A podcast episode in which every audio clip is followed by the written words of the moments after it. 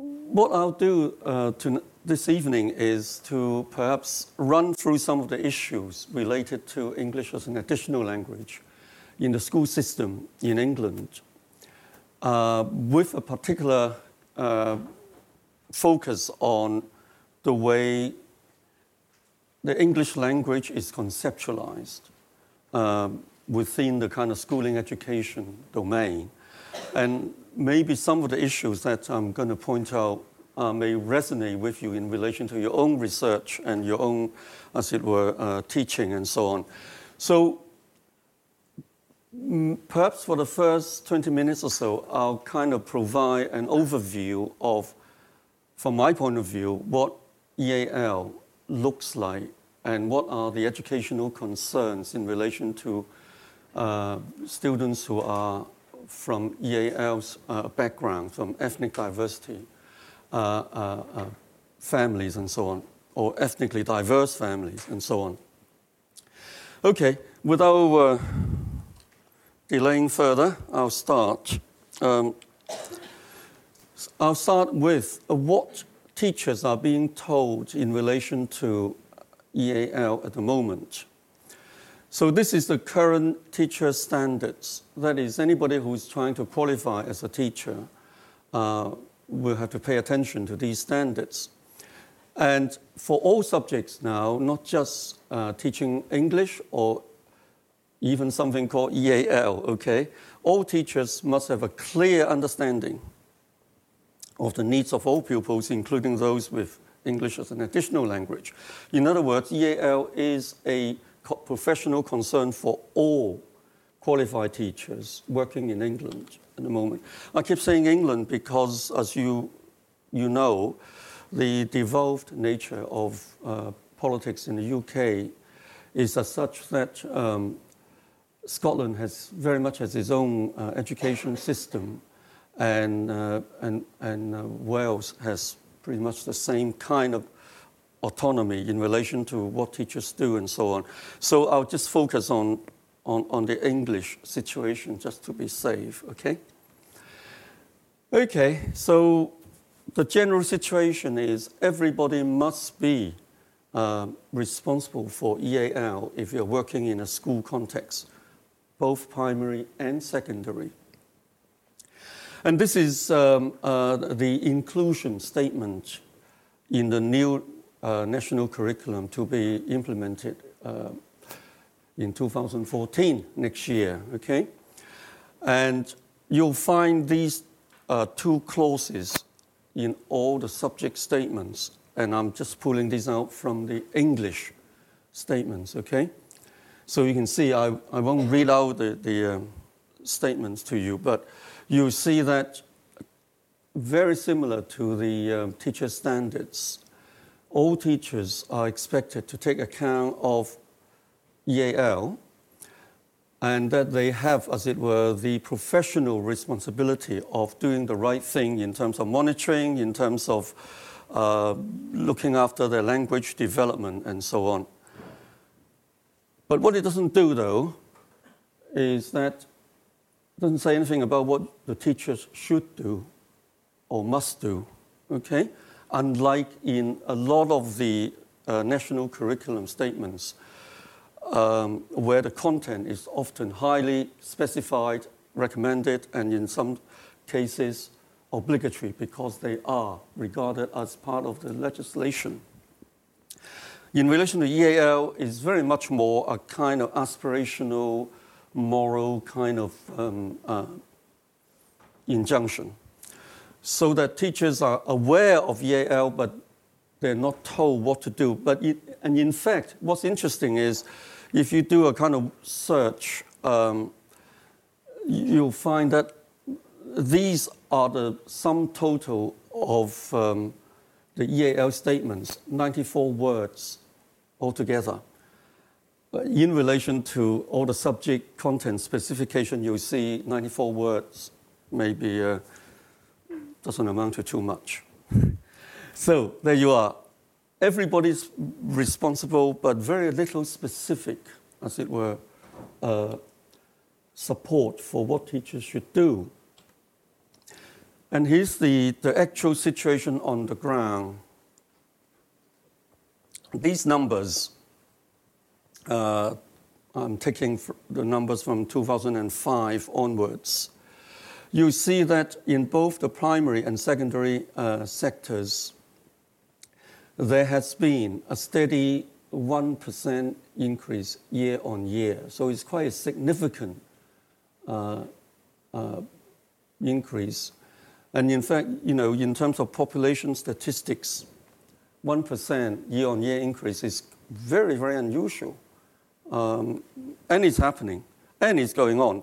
And no matter what the policy statements might tell us, you know, I'm sure we're all aware that the immigration, um, EU policies, and so on uh, are at the moment very much in, the, you know, um, in, in the foreground of politics.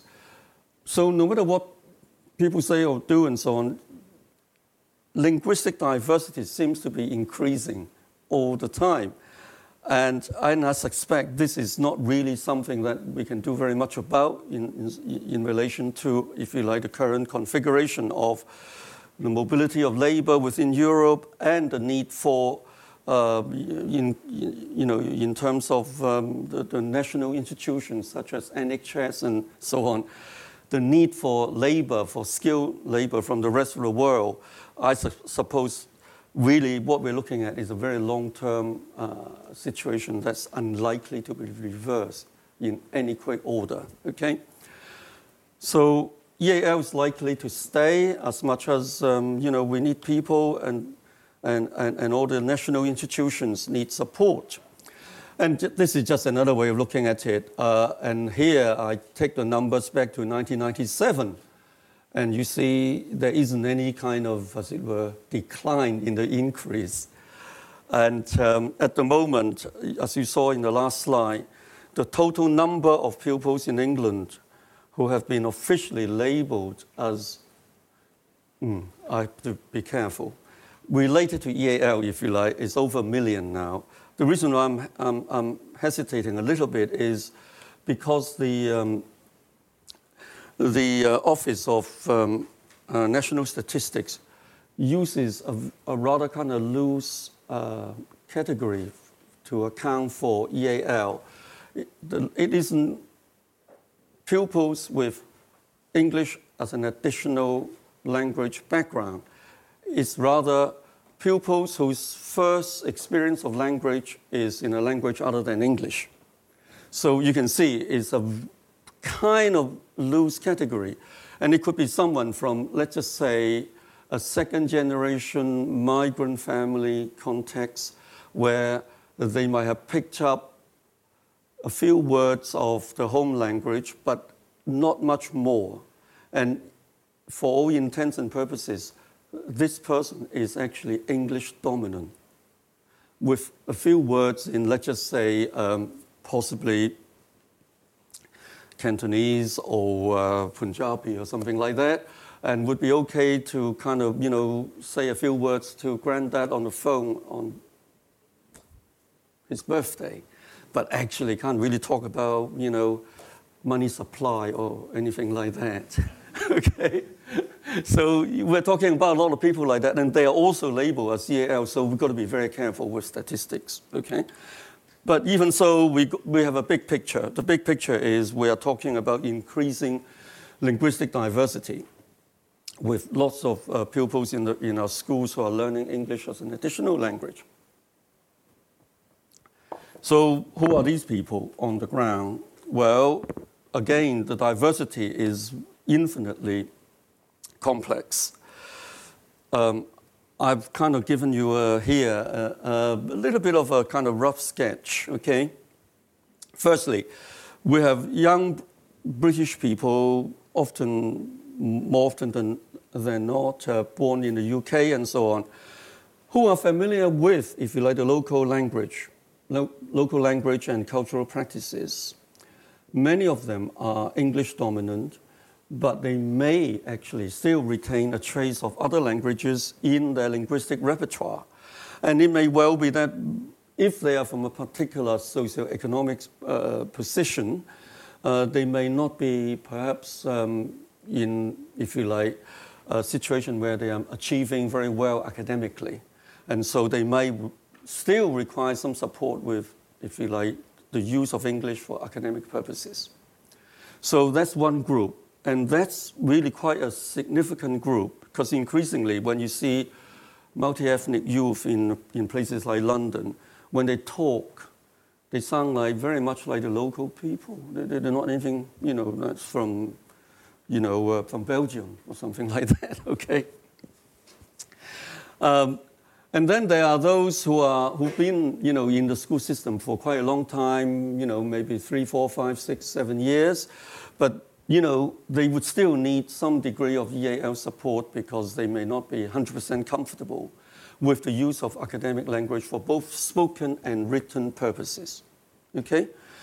And, uh, and then there are new arrivals, and there are lots and lots of them, uh, you know, in, in the big urban areas, but increasingly also in areas where, for example, there's a lot of work um, in relation to agriculture, for example.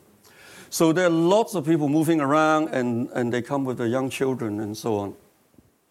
And then increasingly, we see you know, circular migration, particularly from the EU, whereby skilled uh, uh, workers come with the family for specific jobs, and when the job, jobs are done, they move on and they come back later. So, for example, if um, High Speed 2 or Heathrow Terminal 5, 6, 7, whatever, uh, should uh, happen, then, you know, lots of skilled workers, professionals would come from the rest of EU very quickly. They might have been here before building Terminal 5, but they will be here again. And when the job is finished, they might go to, you know, go to Amsterdam or Stockholm, do another job, and when that's finished, maybe something else goes on in, you know, Birmingham, so they come back. So we're now talking about a diverse range of EAL pupils. Some are effectively local people uh, in need of academic language support, for want of a better term. Others are absolute beginners, new to English in every way, in, at every possible age within the schooling um, range. And then there are those people who are in and out of the country. And so they might be, you know, they might, might have picked up three, four, five languages on their travels. But every time they come back to England, it's a little bit new again, and they've got to pick it up and start again. And they'd be older, and they would be dealing with different uh, content in the environment, in the, in, in, in the curriculum, and so on. So you can see it's not a simple picture for teachers. It's not as if, you know, there are those guys over there who need to learn English, so just going to teach them. You need to think about what they need and, and, and, and how much time they have with you. Don't forget, people arrive at all sorts of ages. And the current policy is that we integrate uh, all uh, new arrivals, whether they are familiar with English or not, we put them into the age appropriate year group or classes. So, you know, if I was 14 and I came, you know, yesterday, then I would be put into key stage three, top end, no question. And that's it. And from there, I have to pick it up. Okay? So the issue of current EAL policy is primarily one of equality of access.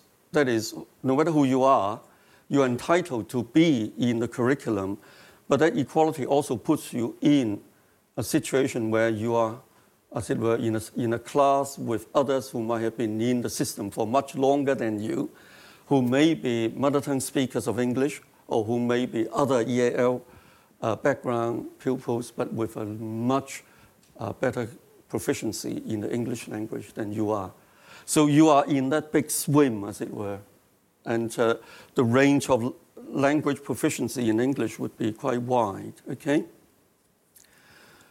And the, the, the equality of access then means that in every single classroom we would have a range of EAL pupils. At the same time, the general policy disposition is that there's no need for any special EAL curriculum or subject or timetabling uh, provision because the best policy is for people to learn English through meaningful use. And you can see the line of the rhetoric. What better meaningful use than when you're talking about the curriculum content? That's absolutely meaningful, right? The content is meaning. And if you use the language in that meaningful way, then it is held that it provides you with the best chance of picking up English. This, I'm sure many of you in the room would begin to kind of raise issues and say, hmm, what kind of language development model is that? Is there a difference between first or second and third language? So on. So there are lots of questions. But the upshot of that policy disposition is that there is no dedicated EAL provision in the school curriculum, primary or secondary, okay? That to the extent it happens at all, some schools are now beginning to provide some sort of induction program for the absolute beginners who have just joined school. But this normally is very sh- sort of short term, maybe six weeks, maybe a term at the most. Uh, and it normally takes place outside the regular curriculum time, so lunchtime or after school, and where it is actually held within the uh, curriculum time, normally is restricted to maybe one or two lessons uh, a week, sometimes maybe on a couple of days or something like that partly because it's very expensive to do that, partly because there isn't any staff with expertise to do it.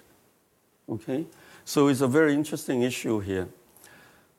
And there is no EAL as a subject specialism in, on the PGCE program. We know that. I think some folks here are doing PGCE. So you probably know that very well.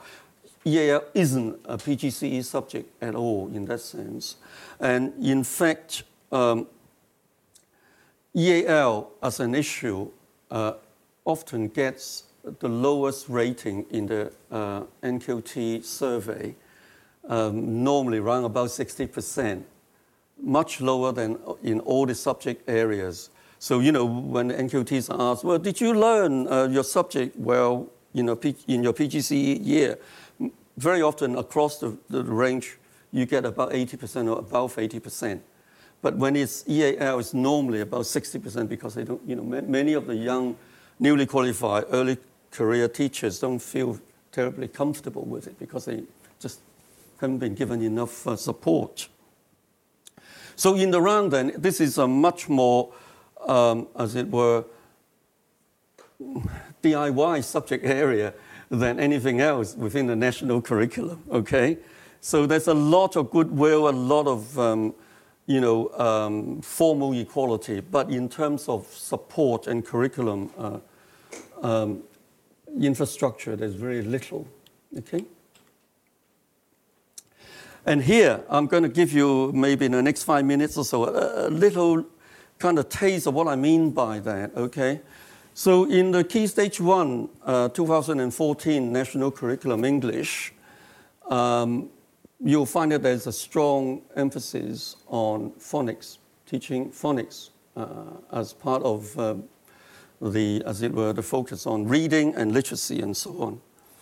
But in fact, you might say, with the EAL pupils, is phonics really the best thing for them in terms of develop, developing the English?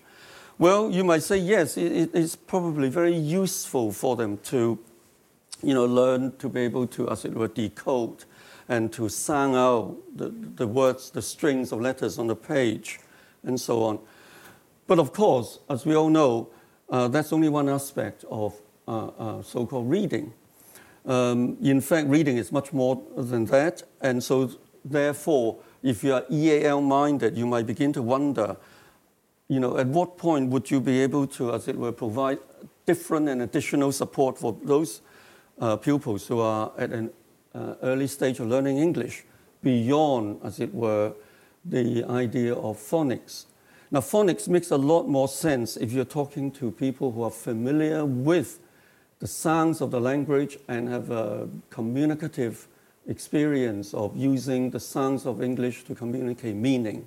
In other words, lots of young people don't need to know the how the words are written before they can talk and make sense. And so, to help them to read in that sense by focusing on the ability to decode is clearly doing something, okay, for some pupils. But for EAL pupils, they may not even have the experience of the sounds themselves. So if you actually help them to, uh, to decode, fine, that's, that's obviously one, uh, one little step forward. But is it to do with reading? Well, it depends on what words and, and, and so on, okay? So you could teach me to say the word English, but if I actually don't know the context of the word English in terms of what's being spoken about, then I, you might say, well, yeah, he knows how to say English, but actually he doesn't know the meaning of it. So therefore, reading is a little bit kind of um, a kind of distant kind of uh, a target still, okay? And another point they make, and, and this is uh, the last bullet point here on the screen, it says um, something about it's really important for pupils to be taught um, to uh, respond, as it were, uh, to the letters they see, the string of letters they see in print with the correct, as it were, phonic knowledge. It's a very tricky one. I don't know what phonics knowledge is in the sense of do you mean one kind of, as it were, speech sound? Or is it some kind of code, codified notion of certain sounds should always be like that, a kind of static uh, sound value? But if you look at some pupils with different first language backgrounds, where, for example, the vowels are not differentiated in the same way in terms of vowel, lengths. So if you think of English as SIT, one word, another word, SEAT, right? In your head, you know what they sound like. The vowels are of different lengths, okay? Now, it's quite possible that for a person with a particular language background, you could call it Cantonese if you like, may not have the same, as it were, background assumptions about the length of certain vowels. But when they actually look at the word SIT and another word SEAT, they probably know what they mean if they, they've learned the word, the meaning of it. So to be able to respond to a string of letters on a page with the correct sound is actually quite a kind of complex issue, and we need to think about it in relation to EAL as well.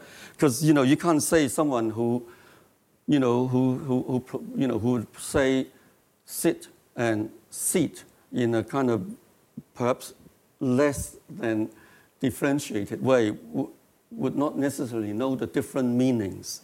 So to learn how to read then crosses over yet another complexity here. Okay?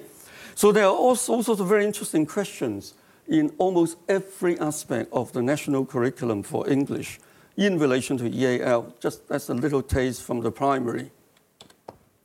Here's one bit from the secondary. And this is a general requirement, okay?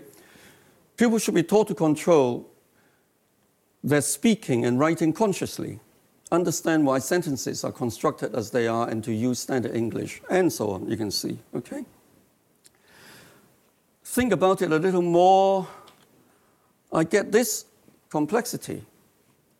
So that's the first clause in that, um, in, in, in, in that statement.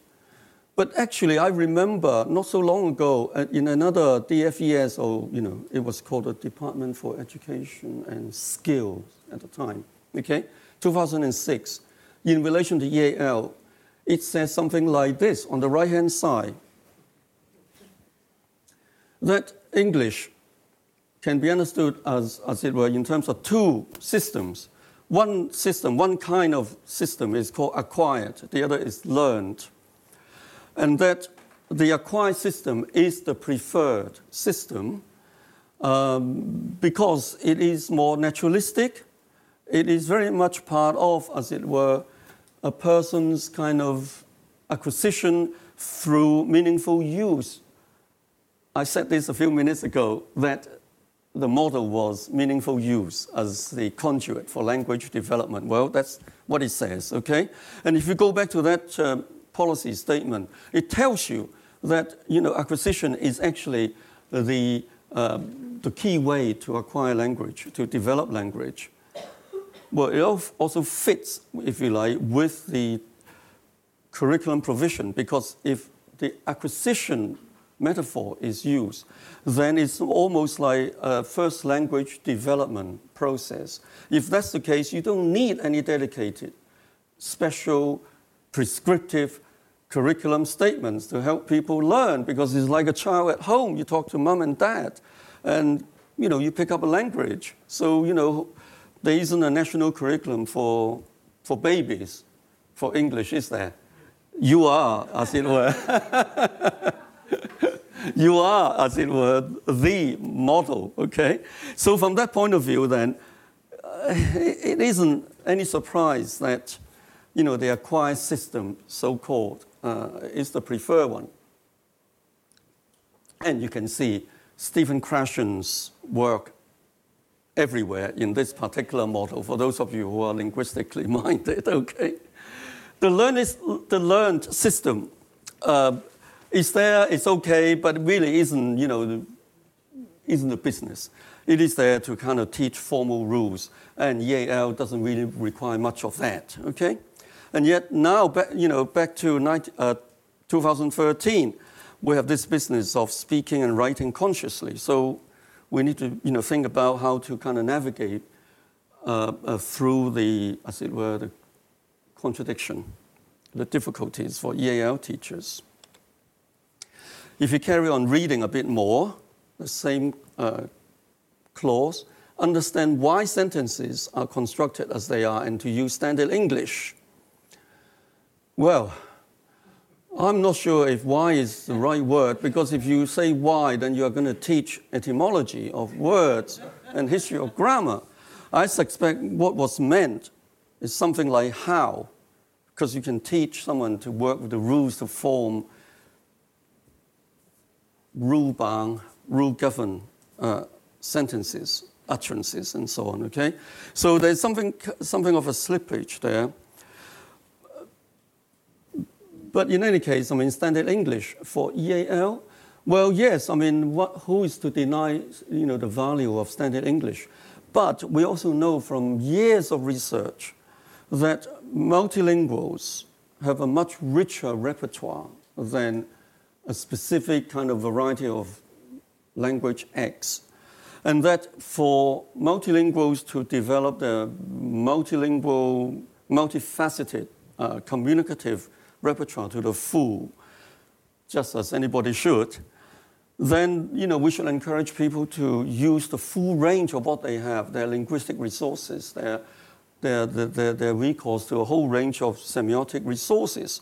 That's the way to go to make people, you know, become richer and better communicators, rather than to, as it were, trying to, in the curriculum, reduce their uh, communicative repertoire restrict them to one particular variety of language. So th- th- there are issues, lots of issues from the point of view of EAL. Now, for some of you folks here who might be English specialists, you might have your own views in relation to English anyway, but I'm just putting the EAL dimension on this, okay? So by and large, then, you can see that the national curriculum over the, the generations now, um, and we've had it for the best part of what two decades and so on. Um, in many ways, I would say, uh, perhaps you know, being argumentative, I would say it's not terribly sensitive to uh, a lot of uh, pupils in our midst, and we're not talking about small numbers. We're talking about you know, easily a million uh, pupils in the system. So something to be chewed over a bit more, I think, for us. So the conceptual issues then, okay? English language learning is suffused in the flow of everyday curriculum activities and general classroom communication. So the, the idea is participation in a classroom is at least a um, necessary condition, but is, is it sufficient? Well, not sure yet, okay? But what would classroom interaction data tell us? You know, if you actually look at the classroom and look at the interaction in the classroom, look at talk in interaction, would we learn something new, something more? Well, we'll have, we'll have a look in a minute, okay? In terms of um, a higher level of abstraction, there's very little discussion in the policy documents as to what counts as learning. And in a way, you know, we shouldn't be too surprised because policy makers are not terribly interested in theories of learning or the philosophy of the mind or anything like that. So that's okay. But still, you know, for people like us, we need to think a little bit about it. What exactly is the model of uh, this kind of learning? Well, we all know, you know, from our own work, learning is a very complex thing it's very difficult to, you know, define it and so on. And, but from my point of view, if you are going to say the curriculum model for EAL is built on this kind of naturalistic acquisition through exposure and meaningful use, then maybe the best way is to adopt, as it were, a holistic view of what learning is. And that what learning is, is what you do. And what you do is part of a social practice. So, in other words, I'm really referring to, as it were, high up in the kind of philosophical think, thinking. Um, for example, Schatzki's notion of mind, and that is mind, there's no uh, duality of body and mind. What you know, what you do, uh, really should or should be seen as an integrated whole. So, if I engage with you, today speaking to you through the medium of English in this way, then maybe this is both a reflection and a moment of realization of my knowledge of English. I don't need to sit a, a, test in English to demonstrate how much I know. What you get is what there is, and what I say is who I am. Okay? So this then, you know, has a particular kind of take on it, and it allows us to make sense of how to, as it were, investigate EAL development within the curriculum. Okay? Whereas if you say, well, people know a lot more English than what they may show, then you are then obliged to test through some other instrument what people really know and then what people may do and show you in any interaction that is perhaps too complicated from the point of view of the curriculum model that we, we are using, that is, we collectively in England. Okay? And the, the big story within the EAL policy uh, position is that there are two kinds of language, and I think the policymakers uh, draw on Jim Cummins' work uh, in a very significant way, BICS and CALP. Many of you will be familiar with this. For those who are not, well, BICS is basic interpersonal communication skills, and CALP is cognitive academic language proficiency. And uh, I'll use everyday language for BICS from here on, and CALP academic language as a shorthand, okay? So the policymakers appear to like Jim Cummins' work very much and sort of bought uh, the idea of BICS and CALP. And they have sort of render BICS and CALP in their own way. So from here on, what I'm going to say is nothing to do with Jim Cummins' ideas, okay? Uh, it's more every, to do with what policymakers have done to his ideas, okay? Um, partly because Jim is a friend. but uh, beyond that, I say no more. Uh, so, everyday language is communicative language, okay? And that is used for face to face, highly contextualized kind of communication. In a school context, think of it as, you know, greetings in the morning, um, playing uh, at uh, lunchtime on the playground, or getting food and things like that. Routine, fairly um, familiar activities where language uh, uh, is used in a fairly kind of uh, formulaic, predictable way. Okay? Academic language comprises two parts or two kinds cognitive language and academic language. Cognitive language is language you use to investigate, explore, solve problems. So, in other words, the language of reasoning. Okay? And academic language here appears to mean, to refer to, as it were, the formal aspects of language or, or the, the features of language, such as spelling and so on. But it, but it also um, uh, uh, covers notions of um, more abstract language, metaphor, and so on.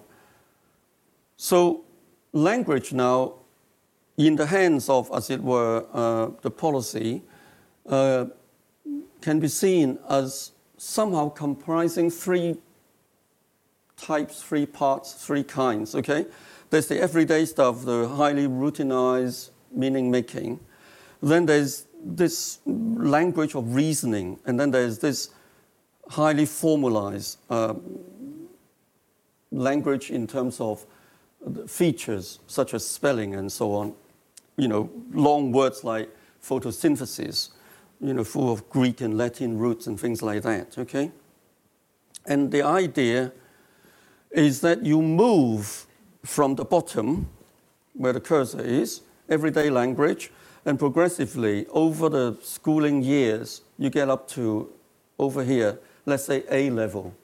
A level maths, A level English, where you can talk about ideas in, in, in the abstract without any context of standing on the playground or you know, sitting in the canteen talking about food, which is down here, where there's plenty of context to help you understand what's going on.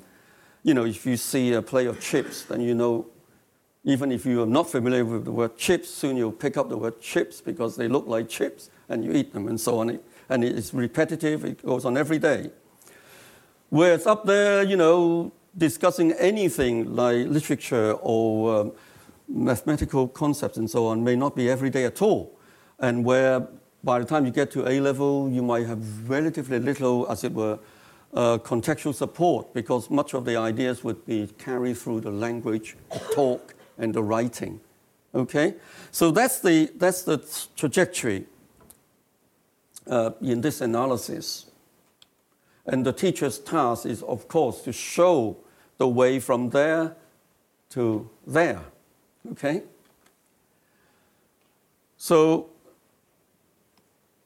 BICS is meant to be for social, the everyday language is meant for social exchanges, academic language is for teaching and learning. And also, there's an implication, implication that there's a sequence of EAL development. You start with the everyday, when you first arrive, for example, from Poland, this is where you start, okay? And then a few years later, you should be up there. So there's a kind of sequential movement. Whether it works or not, we'll see in a minute, okay? But that's the, the kind of assumption built into it. So my question is, is everyday language easier to understand? Because the idea is you can learn it first, you see? The answer may be very complicated. Okay? So we'll now look at a, a, stretch of talk, okay? The focal pupil is uh, Syra, key stage three um, in a West London school, and it's a maths lesson. The pupils, the teacher has taught the, the concepts of median and mode in maths, okay? And they are now um, sort of at a point where they're doing kind of classroom uh, uh, uh, exercises and teachers going round. Okay, I'll play you a clip in a moment. A little bit of background with Syra.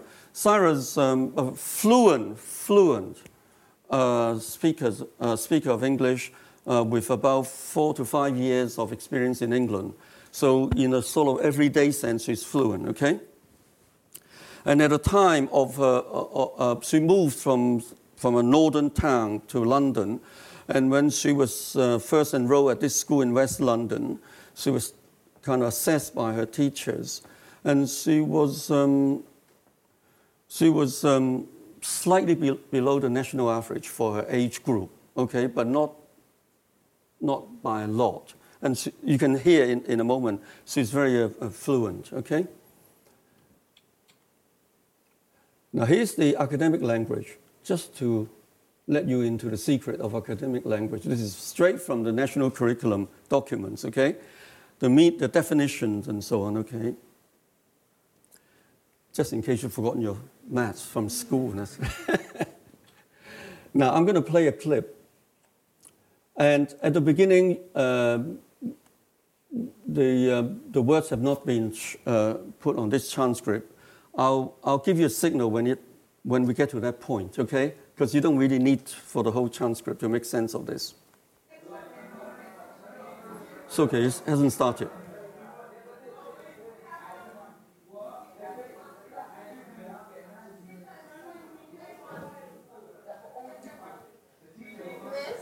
Syra, start.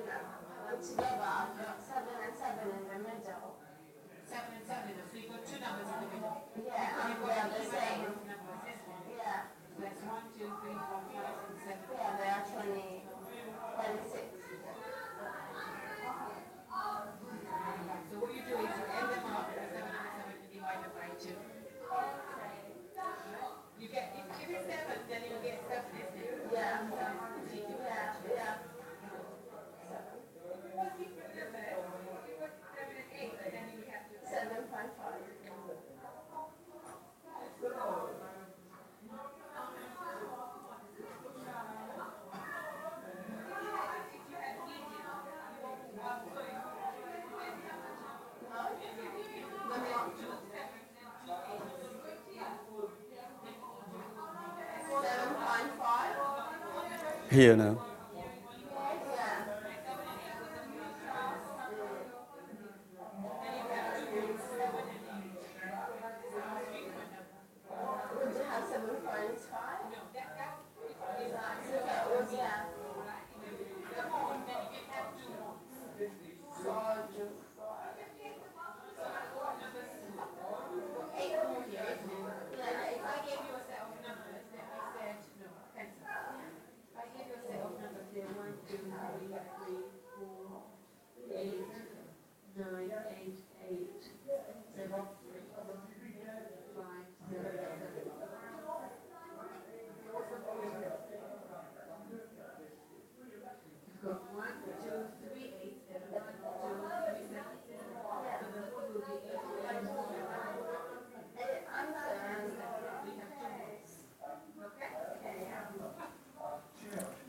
Okay. I suspect you get what's going on here. Now, at the start, I think, uh, I think you, you will agree with me that Syra was okay. She knew how to work out, if you like, the mean between two numbers, and she got it right. The moment the teacher switched over to mode, she kind of found it a bit difficult to understand what's going on. And so throughout this little short extract, you, you, you see that Syra reverts back to the median thinking all the time. And that every time the teacher tries to kind of, as it were, bring her over, for whatever reason, Syra doesn't kind of come along and she goes back again and again. And by the time you get there, you can, you can hear from her, well, my interpretation would be she was more or less giving up and sort of say, oh, anything you say, miss, you know, just, just leave me. I, I, I have had enough, you know, that sort of thing.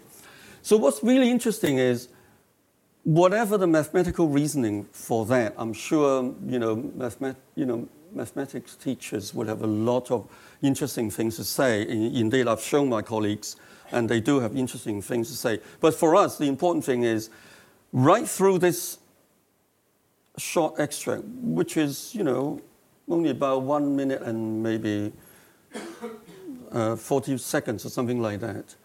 You didn't pick up any of this language, did you? None of this academic language. Very little of it. I mean, okay, median mode, but you, you can hardly avoid those if you're doing maths. But, but you don't get any of this formal language.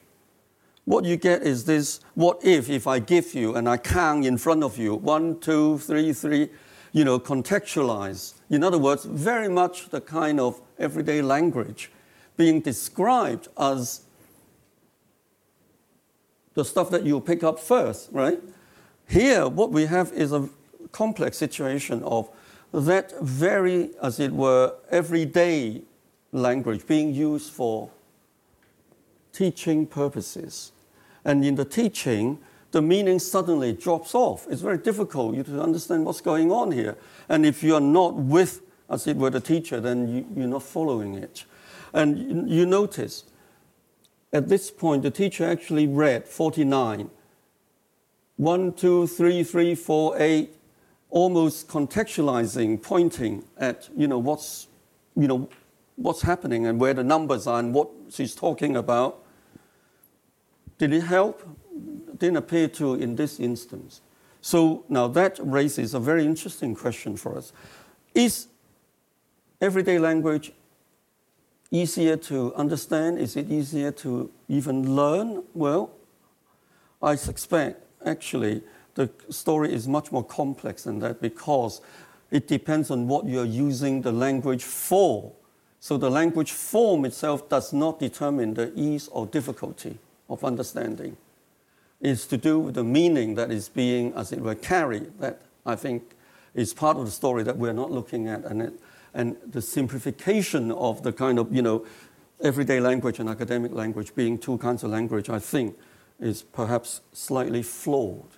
Okay? So if we take the view that, you know, what we say reflect what we know and understand, then how are things going for Syra? Well, things are not going very well for Syra, Syra, nor for the teacher, because the teacher is obviously not getting through. And Syra is not getting it. So whatever it is, and we're not you know, any better off using a sim- sort of simple form of everyday language. And does participation in talk mean learning or lead to learning?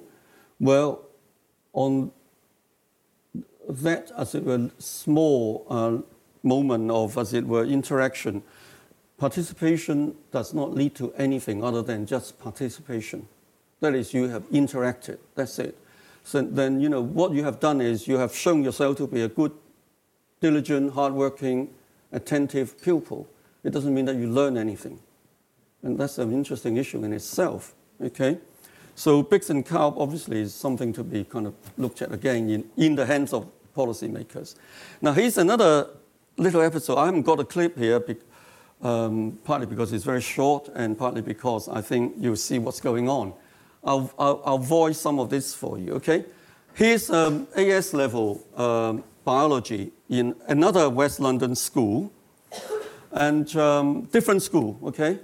And the, the class is, uh, you know, 80% um, ethnic minority. The school itself is ethnic minority, 80%-ish. Okay? And um, this is at the beginning of the class. Okay?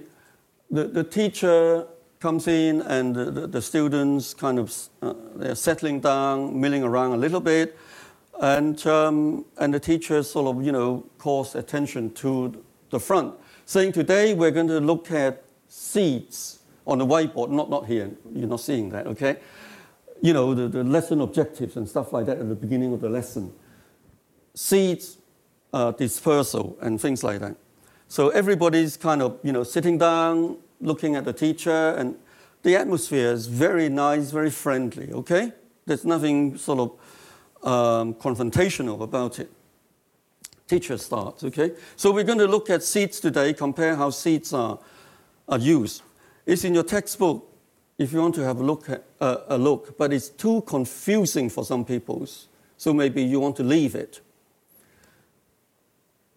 Here's the teacher talking, okay? Here, guys, you know, uh, what we're looking at today is in your textbook, but it's actually a bit too hard for some of you, a bit confusing, so you, you might not want to look at it. But uh, just talk to me, okay? Now, the teacher is not just doing straightforward content teaching, there's a lot else going on. You could say it is to do with building on the interpersonal relationship that they may have developed um, a kind of, you could say, a kind of teasing, a kind of, um,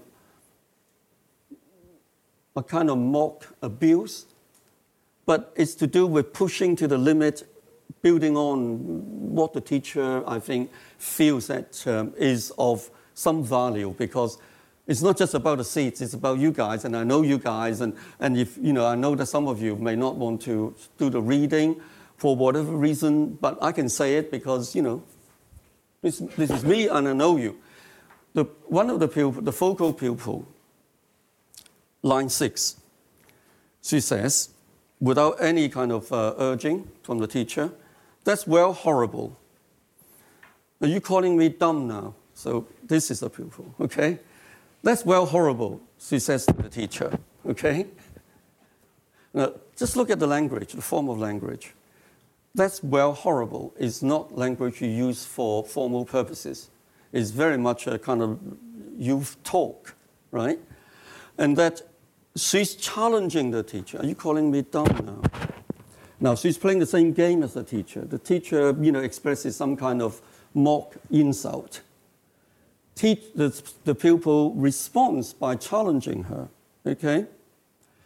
And the teacher responds, line seven. If I was, I would tell you to your face, but I'm not. So carrying on a bit, this kind of, you know, entanglement, okay?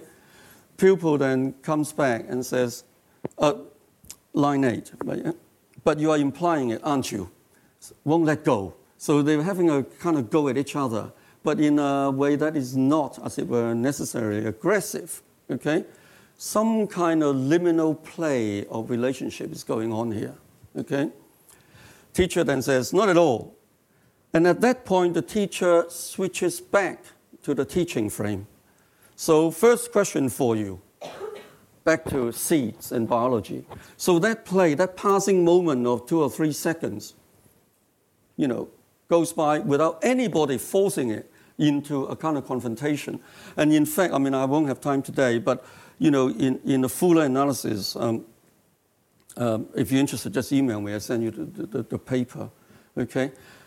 This happens again and again right through the rest of the lesson.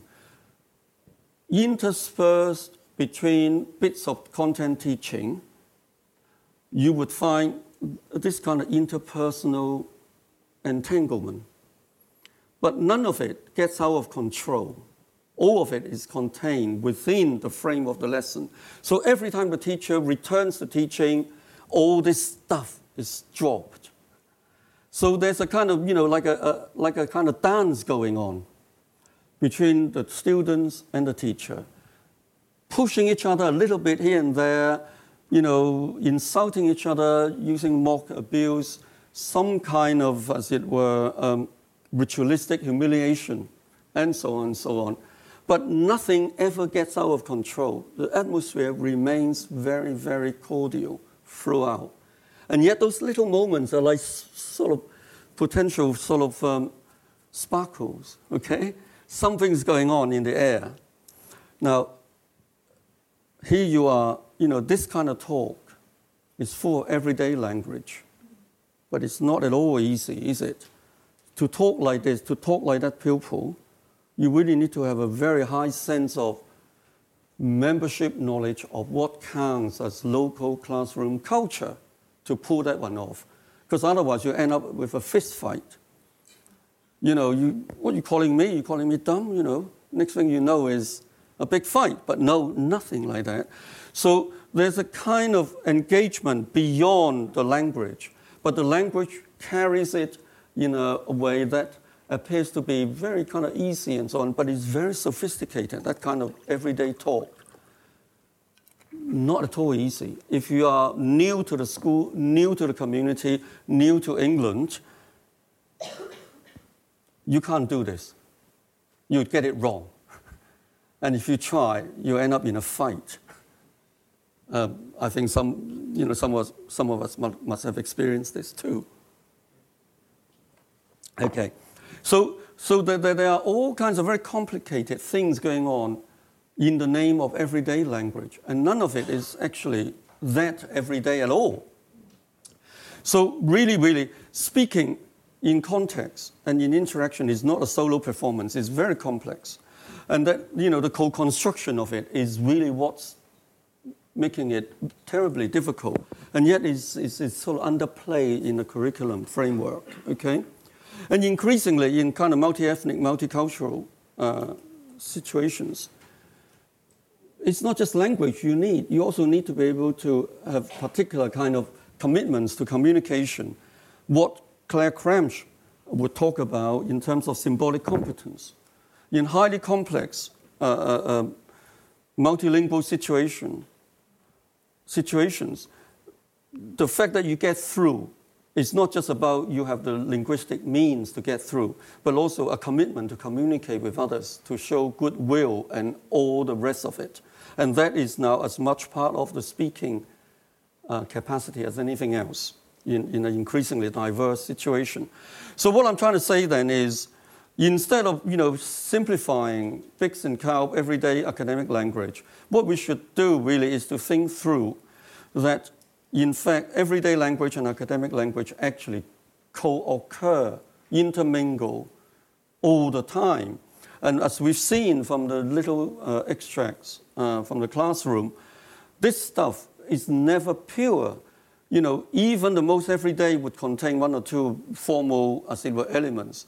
And so-called everyday, as it were, chat turns out to be hugely sophisticated and complex.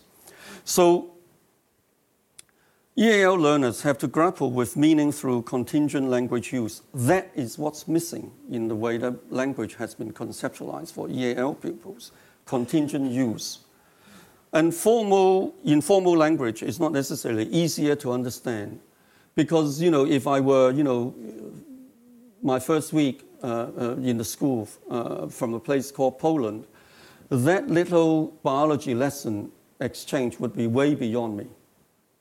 I wouldn't know what's happening. I would just sit there and think, oh, people are just talking. That's about it, okay? So whether formal language is more or less difficult to learn is clearly an issue. But the point is, it's not definitely more difficult than everyday language. In fact, everyday language may be as difficult to learn. It depends on what you are using the language for. And especially when content is involved, it's definitely quite difficult, as we've seen in the maths lesson. The content was not open to understanding for that pupil at that time, no matter what you do with the language. So something else would have to happen. So at that, on that note, I've spoken for an hour, just slightly over time. Thanks very much.